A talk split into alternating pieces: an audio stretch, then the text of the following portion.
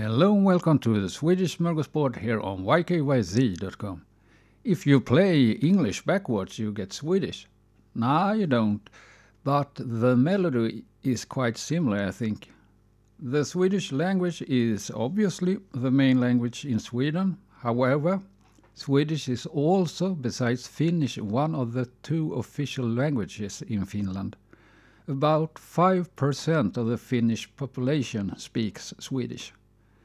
There are some who speak Swedish in Estonia, but most of them fled during the Second World War.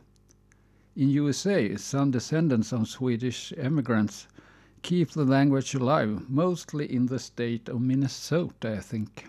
Swedish is closely related to Danish and Norwegian. They all belong to the Germanic language group. There are nine vowel sounds in Swedish compared to English, in which there are six. The Swedish people, for some reason, which I will investigate further, added the infamous Å, Ä, Ö. Å is an A with a dot above. Ä is an A with two dots above. Ö is an O with two dots above. That was all for this episode. I hope to see you around. Bye till then.